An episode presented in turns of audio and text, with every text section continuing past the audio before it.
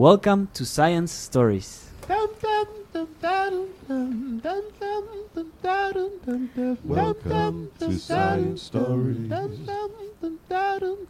Welcome to Science Stories. Welcome to Science Stories. Welcome to Science Stories.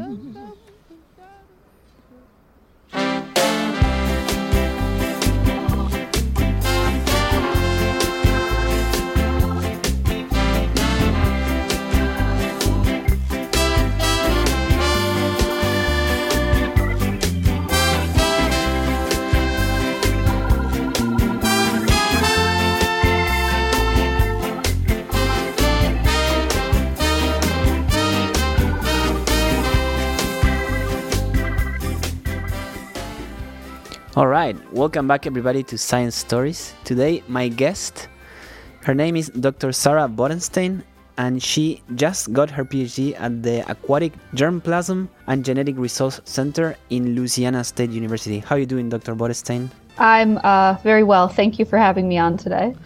Is is it official yet that you got your PhD? Because when I saw you last week at a conference, and it was almost there or or there yet. I I, I got lost there a little bit. I was getting lost a little bit too. I think it is official now. I submitted my dissertation and got all the paperwork in, so I think I have technically met all my degree requirements. And my PI said that people can call me doctor now, so that makes it official for me. Congratulations, then. Thank you, thank you. How would you introduce yourself? I have been so used to introducing myself as a grad student, but now I'm almost not a grad student anymore. But yeah, usually I would say I'm a researcher at the Aquatic Germplasm and Genetic Resources Center, and I study oyster aquaculture cryopreservation and develop tools to integrate germplasm repositories into oyster aquaculture. That's really awesome. And we're going to talk a lot about that today. I want to start with your article that addresses the effect of farming practices on the growth and mortality of triploid versus diploid oysters. And mm-hmm. the first thing of all I have to ask you is how is that what what does that even mean and how is it possible to have different numbers of chromosome copies within the same species? Yeah, so diploid oysters and diploid animals have two sets of chromosomes, which is what we think as normal. Most animals have two sets of chromosomes. And then if you have something called a triploid oyster, a triploid animal, they actually have an extra set of chromosomes, so they have three. That's why it's triploid. And then there's tetraploid oysters, they have four sets of chromosomes, tetra. Um, and in animals, it's not common to naturally have uh, polyploidy or or to have um, multiple sets of chromosomes, but it is very common in plants. And they do it a lot in plant breeding, like in corn, for example. They'll make polyploid corn strains because you get greater heterozygosity, so more genetic variance, and that increases traits that are desirable in farming, like growth, for example. And for triploid oysters, they are specifically bred, as in corn, to have this extra set of chromosomes because it increases their growth compared to diploid oysters um, because it reduces the amount of energy triploids put into gonad production. So sometimes polyploidy is to be avoided because of concerns of sterility, but actually, in the case of oysters, that presumed sterility is a benefit because it allows more energy for growth in the triploid oyster, and they are nice and meaty all through the summer instead of spawning and releasing their gonads and losing a lot of that glycogen content. So that is the the background of why having a triploid oyster would be desirable for farmers.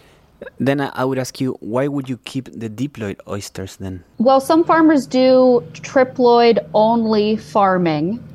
So they, yeah, like 90% of their farm will pretty much be triploid oysters so they can harvest all year, uh, well, not all year round, but a lot of the year round, especially in the summer months. Whereas if you have diploid oysters, again, their meat quality. They're they're thinner. They spawn their gonads so they're not as delicious tasting in the in the summer months. But some farmers do a split and they'll do half triploids half diploids. Some farmers only like diploids. They don't like the triploids. And i'd say you know, there what my research has focused on is sometimes triploids have very very high mortality in the summer and the reason for that mortality is unknown. So some farmers like to split the difference, grow triploids for the benefits that they can give, but if there is mortality, they still have those diploid oysters and they haven't lost their entire crop for the year. That's super interesting and, and it seems that there's a huge strategy in play there for a producer, right? To, to Mhm, a big yeah. decision to make. I really like about your article that it's a it gives a sneak peek into the oyster farming process that I Mm-hmm. would never have a chance to know about. For example, can you explain to the audience what desiccation and tumbling are and why do producers use them, please? So, the type of far- oyster farming I talk about in the paper you're referencing is called off bottom oyster farming. So, traditionally, the way that farmers farmed oysters, it was more like a wild fishery. There would be wild oysters on the bottom, and you would dredge them up essentially, dredge up these wild oysters, put them on your boat, and, and go back to market. And that's how people farmed oysters in the United States, um, when we think about like those giant shell midden piles of the 17, 1800s, where people in New York City were eating, you know, hundreds of oysters a year, they were basically farming wild fisheries. Then, as the wild stocks began to deplete, oyster hatcheries started popping up. We started making our own juvenile oysters, and then you would seed, quote unquote, you would spread juvenile oysters onto the bottom of regions you knew that historically there had been wild populations there, but you would still go back next year and dredge up the oysters that you had seeded the year before. And that is still uh, a very common method of oyster farming in Louisiana. And Louisiana is actually the only state where that kind of um, on bottom farming, we call it, is still widely practiced. Sorry, the rest can, of can the I ask you oh, a quick question 1st So when Yes. when you do this, are you sitting in the wild? Is there a mechanism to ensure that these seeds, as, as you call them, stay in the place, or just hoping that they? yeah, you know, pretty much. Are you just hoping? Is it a numbers game or what? Yeah, it's a numbers game, and you hope and you have a historical lease in the water that your family's probably been farming for generations that has historically produced good harvests of oysters. So, you know, the conditions are right, the water currents are right, the seed isn't being, and they're not in a larval stage at this point. They um, are in a in a settling stage at this point. So they're not going to swim away. They're they're going to sink to the bottom, and the conditions are, are right that they can grow into adult oysters. Oh, I see. So it's not like you're seeding your downstream neighbor harvest. No, no, you shouldn't be. That's that's definitely not the goal. Okay. Yeah. Sorry. No, no, of course. So that that seeding and dredging method is on bottom oyster farming. Again, only widely practiced in Louisiana in the United States today. The rest of the country practices uh, off bottom oyster farming, where you have the juvenile oyster seed and you grow them in some kind of container, like a cage hanging on a line or a bag floating on the surface of the water. And, you know, it's just some kind of container that lifts them off the, off the bottom and contains the oysters within the, the bag or the basket, whatever it is. Um, so with off, off bottom farming methods, you practice things like desiccation and tumbling. So the oysters are in this bag hanging in the water, and algae and sponges and everything living in the ocean loves to stick onto the outside of the bag. And you can actually get so much algal growth that the oysters aren't able to eat or respire inside the bag because it's being closed off from the outside environment. So to mitigate that, if you just lift the bag out of the water for 24 hours, 48 hours, the algae dies, the sponges die, but the oysters are okay because they have evolved to be able to withstand long periods of desiccation or being out of the water because they are intertidal species. So that's desiccation. It's a way to make sure your your gear, your bags are clean and make sure that the oysters are getting enough water flow to grow properly. And then tumbling is you take the oysters out of the bag and you put them in this giant um, tube that has holes of all different sizes and it grades the oyster into different size categories. So if you have a bag full of oysters and some are really small, some are really big, the small ones are going to fall through the smaller holes at the beginning of this large metal tube into a basket below. And then the large ones are going to make it further down and fall into the larger holes further down the tube. And then you've sorted your oysters by size and you can put them back in the bags. And this is good because it's when you sell, you want your oysters to be of a certain size. Um, there's like a minimum size requirement by state. Usually it's about like 75 millimeters. So you need to know what size your oysters are. They need to be uniform in the bag. And also by tumbling, it chips off the fragile parts of the shell on the outside of the oyster as it's growing. So it inhibits the growth a little bit, but it makes for a larger meatier oyster inside a shell with a deeper cup, which is very valuable for the oyster on the half shell market. Presentation is very important for that market. So having a fat looking oyster inside a very beautiful um, shell with this deep cup is very desirable for the customer and desirable for the farmer. I see. But this is this has to be a sort of stress, a source of stress for the oysters mm-hmm. as well, right? Yes, um, and in that paper, I did see that there was some stress, particularly on the triploids when they were desiccated for a very long amount of time and when they were desiccated for a long amount of time and tumbled. It caused higher triploid mortality because it is stressful to be out of the water, especially in the summer when the water temperatures are very high, the ambient air temperatures are very high, the oysters dry out more quickly, and they're very good at anaerobic respiration, but there is a limit, and it seems like triploids seem to reach that limit a little bit sooner and uh, succumb to that stress and have high mortality. Do you have a, a theory why that happens? Why triploids suffer stress more than diploids? I think it could be something to do with cellular function. I have not published this paper yet, but I did a series of physiological experiments on triploids and diploids at a time when I was seeing that the triploids were having really high mortality in the field, like 90% mortality. So I took a subset of those oysters back and I measured their respiration rates and their feeding rates. And I, I calculated something called scope for growth, which is how much energy they have available for somatic growth. And I looked at their gonads to see who was spawning, who wasn't.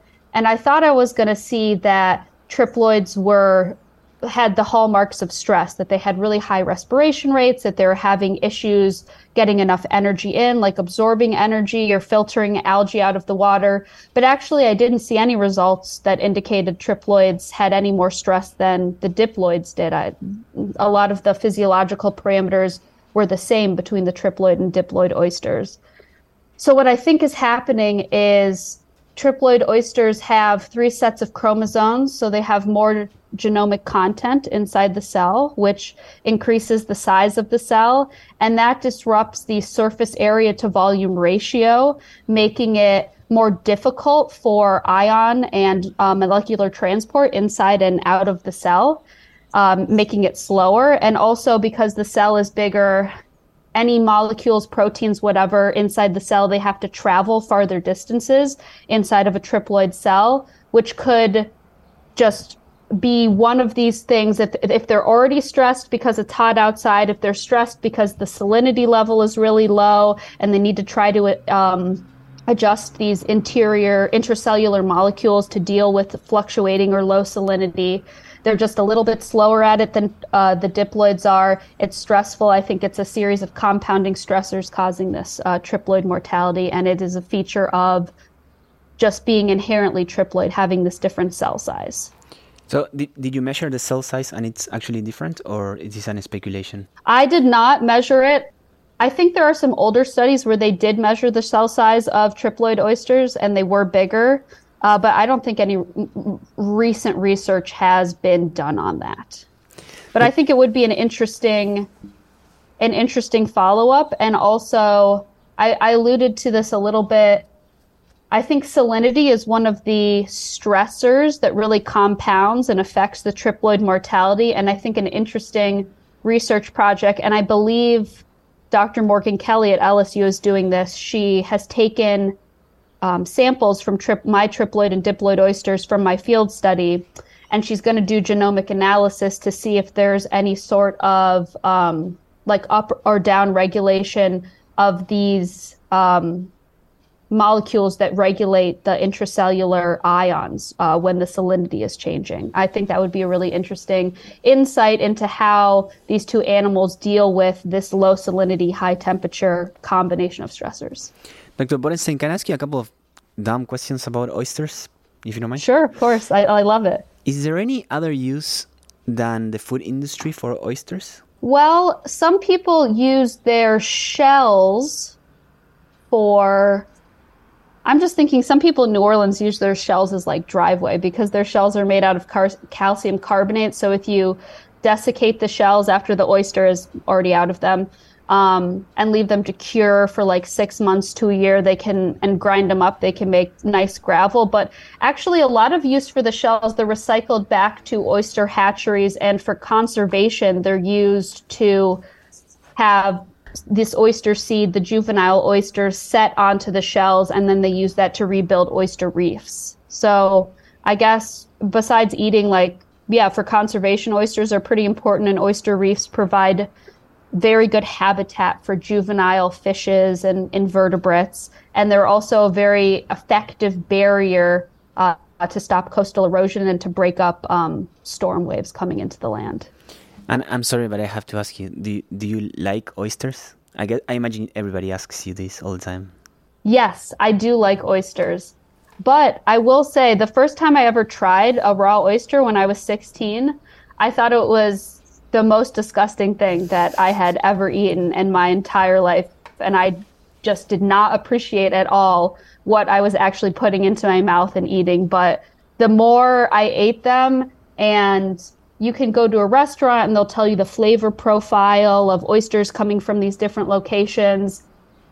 And the more you get accustomed to the taste and see the variety of taste, I, I just love it. I think they taste delicious. I love that depending on where it's from, they taste totally different.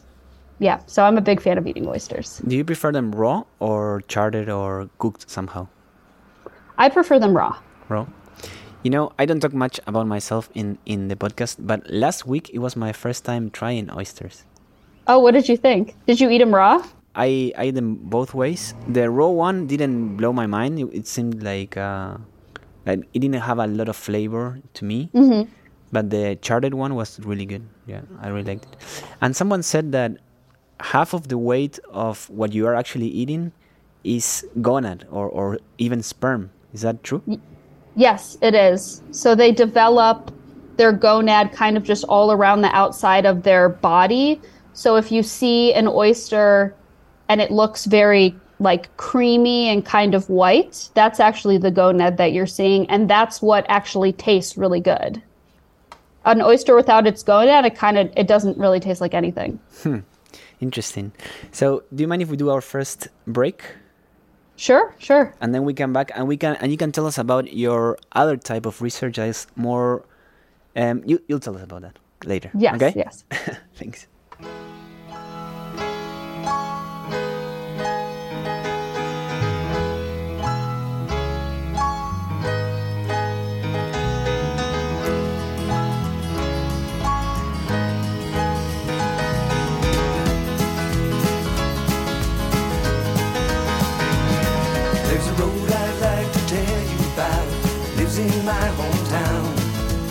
Lakeshore Drive, the road is called, and it'll take you up or down. From rats on up to riches, 15 minutes you can fly. Pretty blue lights along the way, help you right on by. And the blue lights shining with a heavenly grace, help you right on by.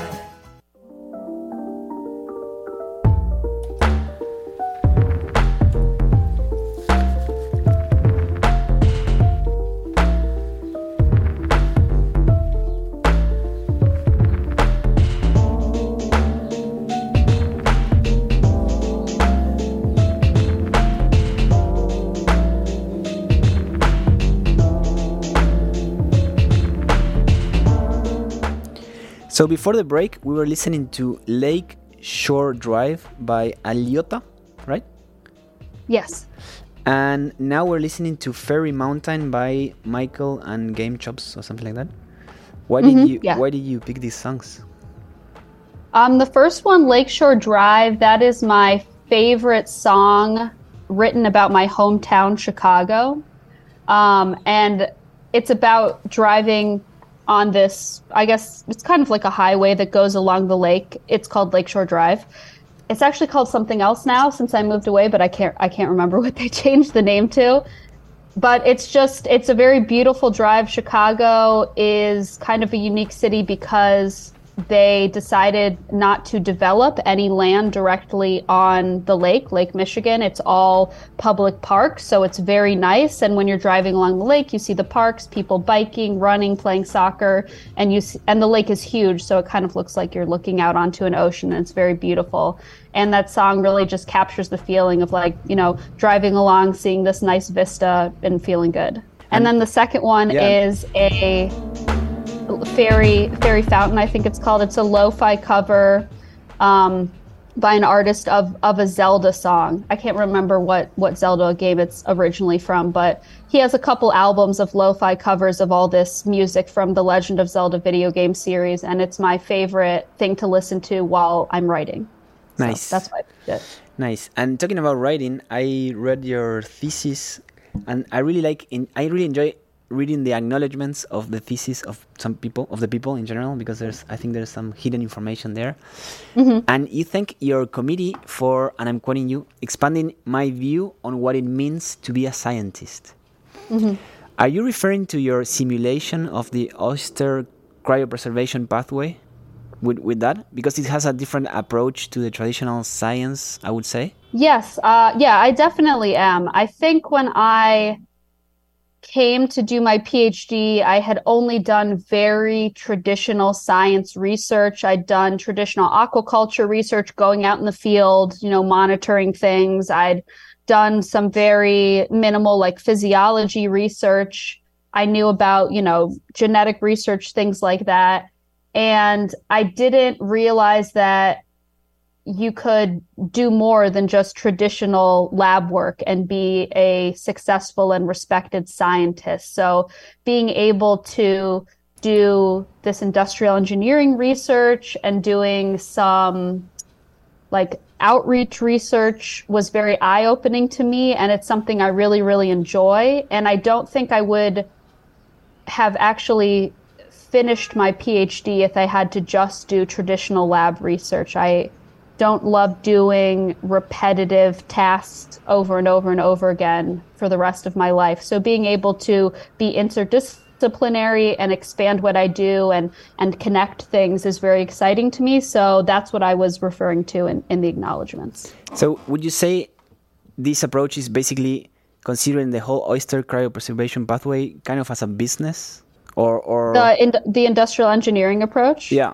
Yeah, I, I would say the reason that I started incorporating industrial engineering research is because someone who was at my lab before me um, did some industrial engineering research with catfish cryopreservation. So he kind of paved the way for me. I read that those papers. I thought it was really interesting. And what I really wanted to try to do with my dissertation is bridge the gap between creating a cryopreservation protocol. So here is how you cryopreserve oyster sperm. There's been over 30 years of research on that subject, and it hasn't translated into a germplasm repository for oysters. So I talked about triploid oysters, tetraploid oysters that are used to produce triploid oysters. They have oyster breeding programs to produce oysters that are more resistant to low salinity, more resistant to heat, more resistant to diseases that cause high oyster mortality. So all those genetic resources, a lot of time and effort has gone into creating them, but they are not protected in any way. And a way to protect those resources is to cryopreserve the sperm of the oyster, preserve those genetics, and then if something happens to the live lines, you can reconstitute those genetics are not lost. It also facilitates rapid genetic development because you can send that frozen sperm really easily from hatchery to hatchery, state to state, um, transfer those genetics and develop these really um, fastidious and uh, well managed breeding programs. It's something that you see in the beef and dairy industry. They do only artificial insemination via frozen bull sperm, and it's allowed their business to uh, develop rapid genetic improvement.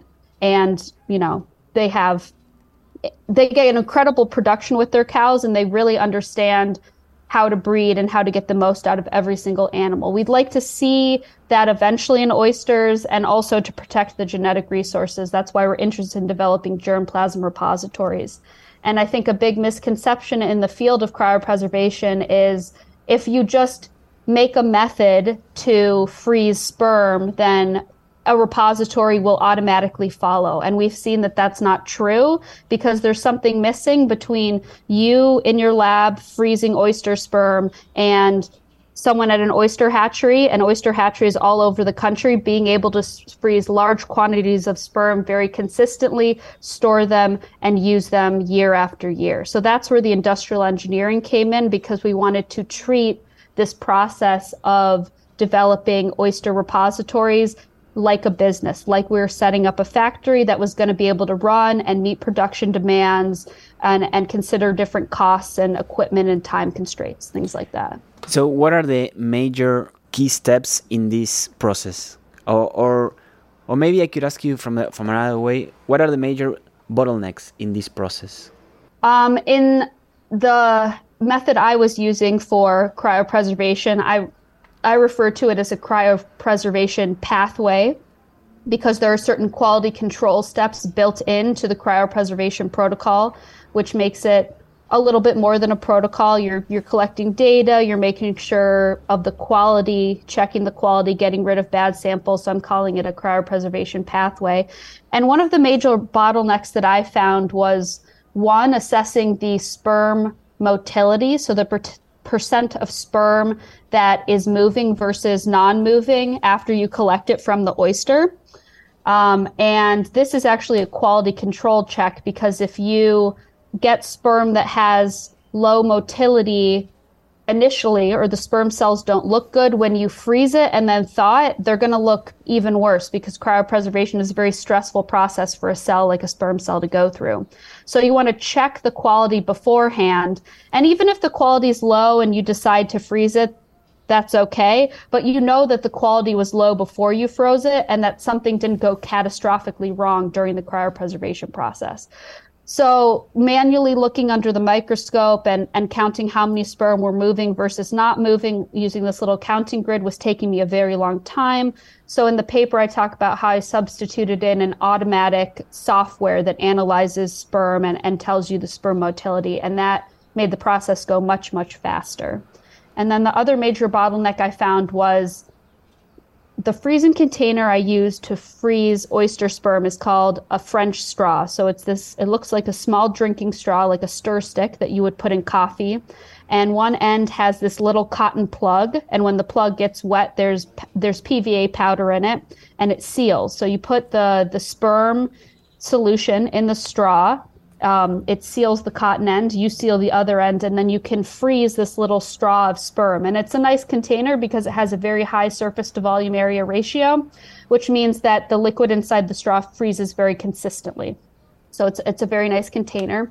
So after you freeze it, I was individually sorting one straw at a time into my long term storage container. And it was taking me forever because I was using forceps to individually pick up a straw, from the freezer and transfer it to a container. So myself and a um, undergraduate industrial engineering student designed this little 3D printed funnel that fit very nicely into the freezing container and it allowed me to sort 15 straws at a time instead of one straw at a time. So that greatly increased the efficiency of the process, which was very nice. So that's it's kind of an interesting example because it's two different ends of the spectrum to eliminate the motility bottleneck, I used a very high tech, expensive piece of automated software. And to eliminate the sorting bottleneck, I used a very, I guess, quote unquote, low tech, open source, 3D printed straw funnel. So you can eliminate your bottlenecks in multiple ways. It doesn't always have to be a fancy piece of equipment, sometimes it can be a piece of open technology. How many how how many milliliters can you put in one straw of sperm?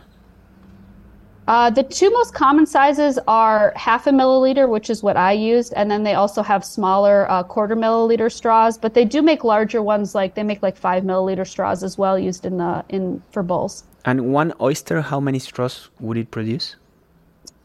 Uh, I think on average, maybe like 150 to 200 straws, but I would usually limit myself due to time constraints, and I'd I'd freeze about like 45 straws an oyster. So I would have, you know, three sets per oyster that I was sorting with the funnels. That's why I chose the number 45. So I wasn't able to freeze all the sperm that I would get from each individual oyster because they produce a lot of sperm. And when you collect the sperm from the oyster, it looks like maybe half a milliliter of solution, but actually you have to dilute it because the sperm is so concentrated. If you freeze super concentrated sperm, the cells stick to each other, ice crystal formation, it's very bad. So you have to dilute it to a certain concentration. And after you dilute it, you'll have like 50 milliliters of sperm that you have to freeze. So, regardless if it's a complicated or simple solution, what it, what it implies is that the more technology you use, the better the process works I don't know about the more technology you use. I think it's more about the more you understand what you're doing and why you're doing it, the better the process is. I think a lot of times I've worked with different cryopreservation processes, not just oyster cryopreservation. And I think a lot of the times, especially when a protocol has been developed in a laboratory and the person who developed it teaches the next person that person teaches the next person. And then i come in and i'm like well why are you doing it that way? And they're like oh i we've always done it this way. This is how i was taught to do it.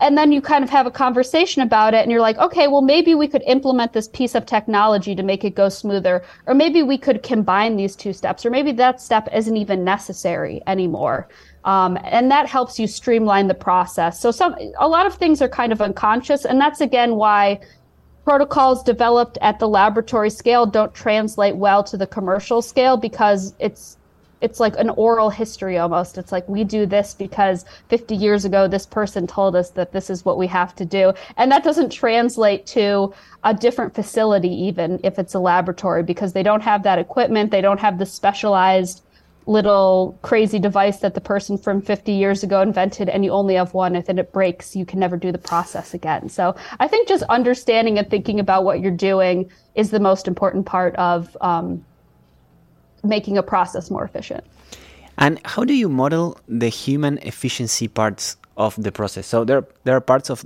steps in this pathway that mm-hmm. are performed by humans and some yes. humans are more trained to do some things than others mm-hmm. right is there yes. a way to do incorporate that into the model as well?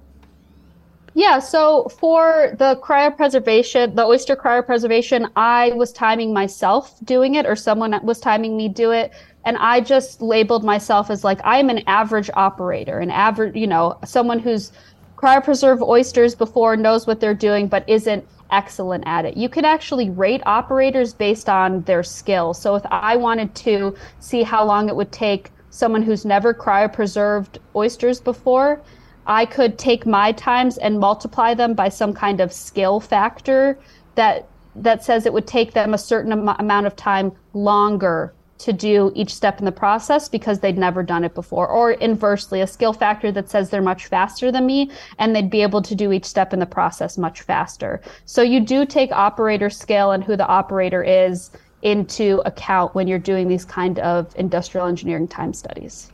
Have you shared the results of this study with the stakeholders or, or with some governmental authorities, which are, I guess, they're also consider a stakeholder, right?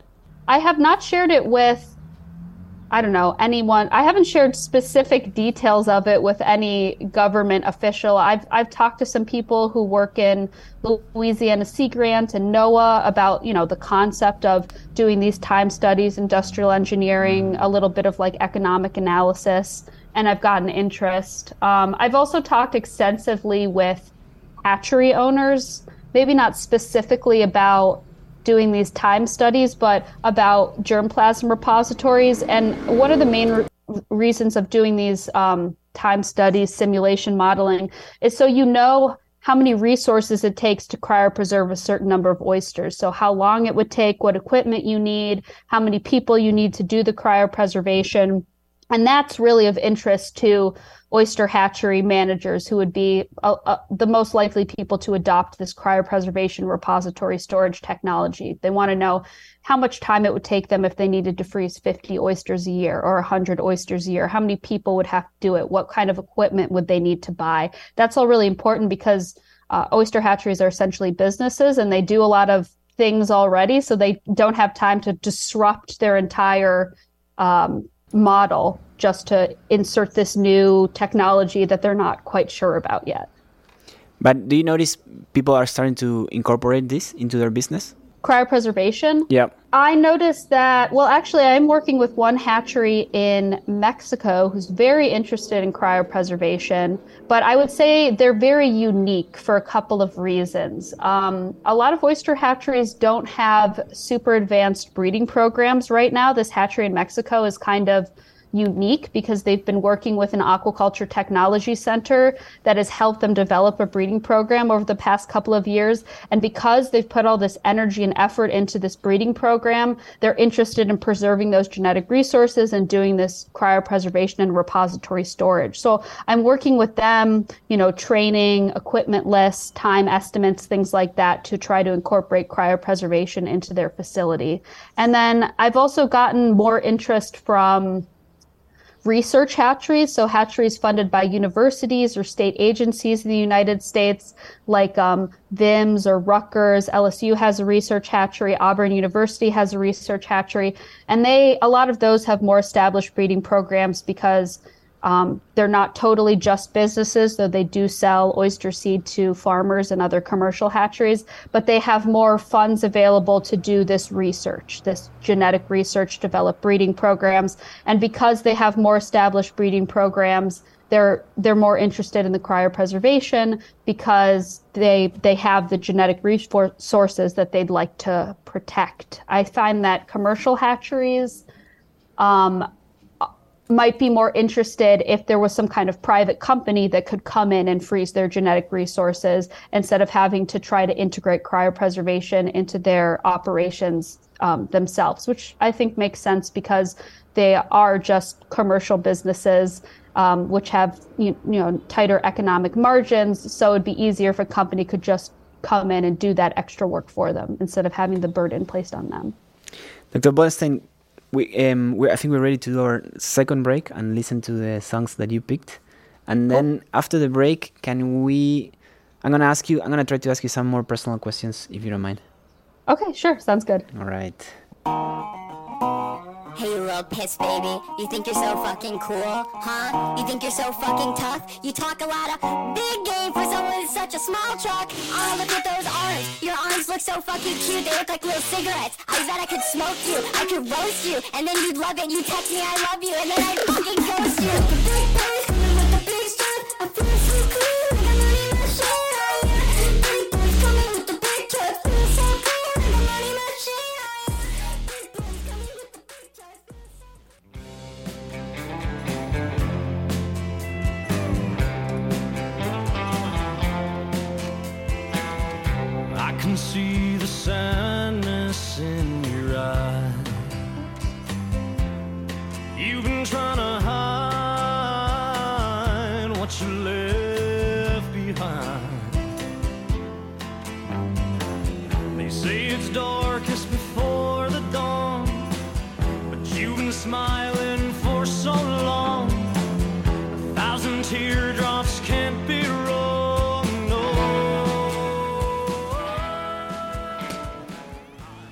What are we listening to? Come On Baby Cry by Orville Peck. Why did you pick this song?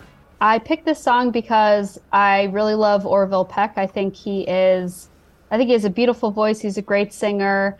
I really love um, his kind of country music, and he is also queer and a very successful country artist. So I think that's really cool. And I saw him in concert once, and he's even better live. His voice is just amazing. And before the break, we were listening to Money Machine by 100 gecs. Yes, 100 gecs. And this song you like because A Hundred gecs was my introduction to a genre of music called hyperpop, which I really like. And I, I really like all their music. I think it's super fun and, and kind of crazy. And I think I when I discovered them, I think I was maybe like 26 or 27, and I kind of thought like, oh, my taste in music is set. Like I, I'm never gonna find like a new artist or new genre I really like. And then I heard their stuff, and I was like, oh wow, this is crazy. I really like this. So kind of just expanded my music horizon. So that's why I picked it. It was it was really cool to discover them. So, Dr. Bodenstein, you mentioned that you developed some technology, some pieces of technology for your pathway. And this is something that you guys do a lot at the AGGRC Center, which is where you worked.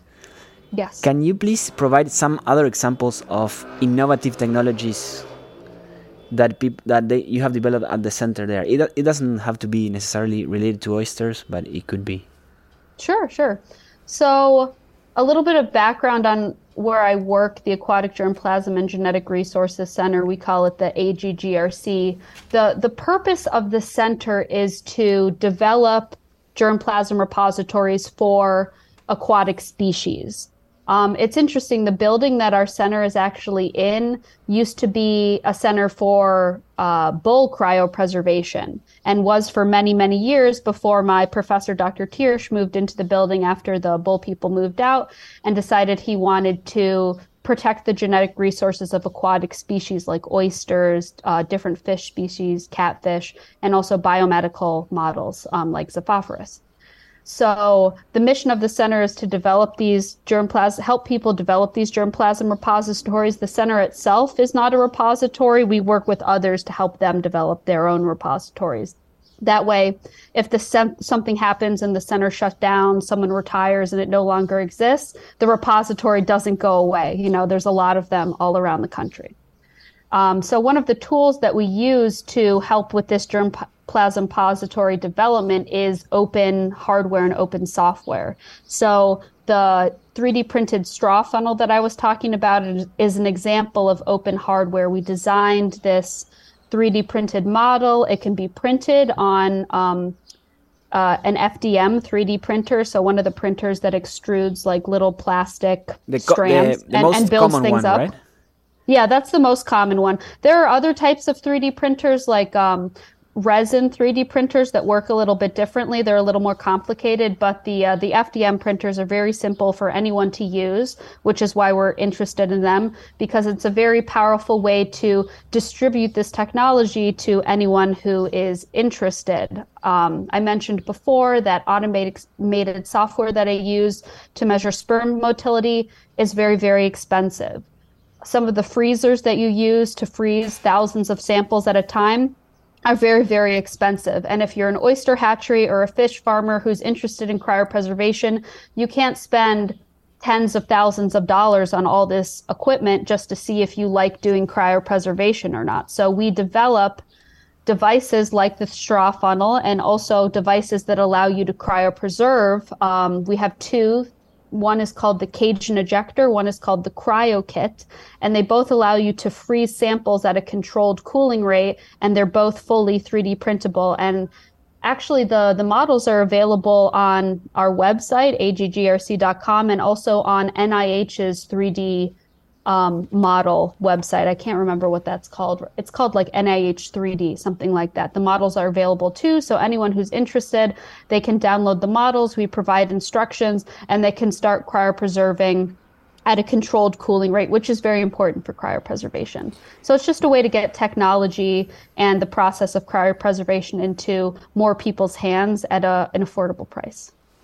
Dr. Bodenstein, what's your next step? You you finished your PhD now. What are you gonna do next? I am going to a postdoc position working with the um, the LSU oyster hatchery, and part of my work will be again industrial engineering focused. So, oyster hatcheries are a really part of a really important part of the oyster off bottom industry, on bottom oyster industry, and also the conservation industry because they produce this juvenile oyster seed and I don't think there are enough oyster hatcheries, particularly in the Gulf of Mexico. So Louisiana only has one oyster hatchery in the whole state. It's run by LSU and um, the Louisiana Department of Wildlife and Fisheries. Um, so there's no private commercial hatcheries. And if something happens to the LSU oyster hatchery, like a hurricane, those happen all the time down here, and it shuts down, then the industry suffers, right? Because that's the only source of oyster seed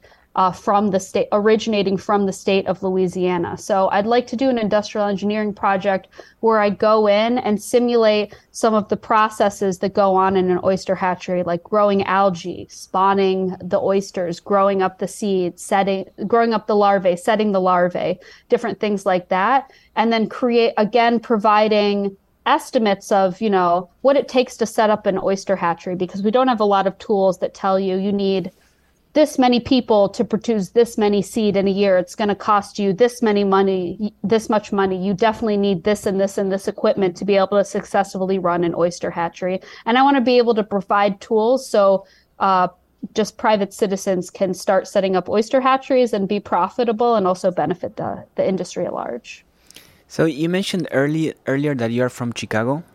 yes How did it feel moving to New Orleans? Because New Orleans has a, a strong personality. New Orleans, I when you I mean New Orleans area, right? You're not in New Orleans, right? PhD was no not in New I'm, Orleans. I'm literally in new orleans Oh, as we speak right now Okay, so New Orleans has a, a lot of personality. yes How did that feel for you? Well, I didn't move directly from Chicago to New Orleans. I took more of a roundabout route, but um, New Orleans is definitely one of the favorite cities I've ever lived in. I think, as you said, it has a really strong culture um, originating from Black, Creole, indigenous cultures, which still shines through in the city, which makes it just a really fun place to live. We have parades all the time, which is super fun. The everyone is really nice, you know, locals that have lived here forever. Um, people just people just are really passionate about living here, which is really really nice, and that really shines through in just the vibe of living in the city. And the architecture here is really beautiful. The food's really nice. There's always something going on. So I, I really enjoy living in New Orleans. And Dr. Bodenstein, I know that you have a couple of hobbies that might surprise the audience. For mm-hmm. example, that you're a rugby player and you're a skater. Yes. Well, I'm kind of a former rugby player and maybe former skateboarder as well. We'll see. Um, but yeah, I did play rugby when I was in undergrad, um, and that was really, really fun. I, I do miss playing it a lot. Um, it's such an interesting sport. I never thought I was going to play. My friend was just like, hey, I'm on the rugby team. You should join because it's super fun. And I was like, that's crazy. I don't want to do that. But then she convinced me to come to a practice, and I ended up having a lot of fun. So I, I really enjoyed playing rugby in college. And skating, why do you say you might be a former skater?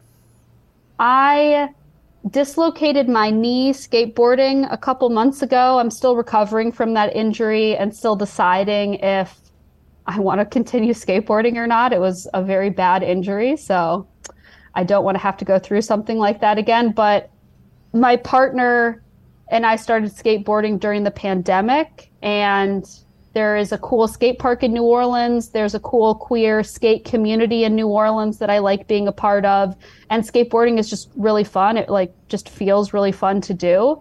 Um, so I do really enjoy skateboarding. I don't know if I'm going to do it again, but I don't know. Well, maybe I'll transition to longboarding or something a little more mellow. Have you skated at all since the injury? No, no, I have not. Are you scared? I am scared. I also just don't have the strength back in my knee to continue skateboarding again. It's been a really, really slow recovery process, which has been um, a little bit frustrating. And then also in the acknowledgments of your thesis, you thank your bunnies. You have you own rabbits? Yes, my partner and I, we have two rabbits Bartleby, um, a little little boy rabbit who's a lot of trouble, and then Kyle, who's like twice as big as him, and she's um, way more mellow and and she's really cute as well. So um, I've had, oh man, I've had Bartleby for almost 10 years and we've had Kyle for 9 years so they've been they- they've been with me through undergrad my master's degree and all of my PhD so they definitely deserve deserved a shout out in the acknowledgments So how how is it owning a rabbit, or I don't know if owning is the right term, but living with a rabbit? Do they show love at all? Yeah, they do. Um, it kind of depends on a personality. I would say ra- owning a rabbit is super similar to having a pet cat. You know, some cats are a little more reclusive, they like to do their own thing. Some cats are super affectionate. It's the exact same way with rabbits. One of our rabbits, Kyle, she's a little more affectionate, and Bartleby is like a little more rambunctious, but he gets jealous if you're petting Kyle, so he'll hop over because he wants pets too. So they have unique personalities. They're a really fun pet. And yeah, they're super soft, super cute. I, I really like having some rabbits around. Dr. Bodenstein, did you did you have a chance to see the AI generated picture? I did, yes. Can It you was- guess what I typed in the prompt to generate that image? I'm gonna guess you typed like orange slices inside of an oyster shell. It's funny. It's funny you say that because I said I think the AI might misunderstood what I wanted it or him or she to do. Uh-huh. Um, I typed a Clementine Hunter style painting of a 3D printed oyster. So I think that's oh, where the a orange. Clementine Hunter? Yeah. What does that mean? So Clementine Hunter is a, a famous painter from Louisiana. Oh, okay. Yeah. Very cool. I haven't okay. So so I wanted I don't know I wanted something in her style, and I guess AI didn't know that, so that's where the orange comes from. Oh, that's so funny. I do see that now. Yeah, I think it meant, I think uh, it thought you meant kind of inside of an oyster shell. So did you have a good time? I did. Yeah, this was super fun. Thank you so much for having me on. Thank you for being in Science Stories. Wow.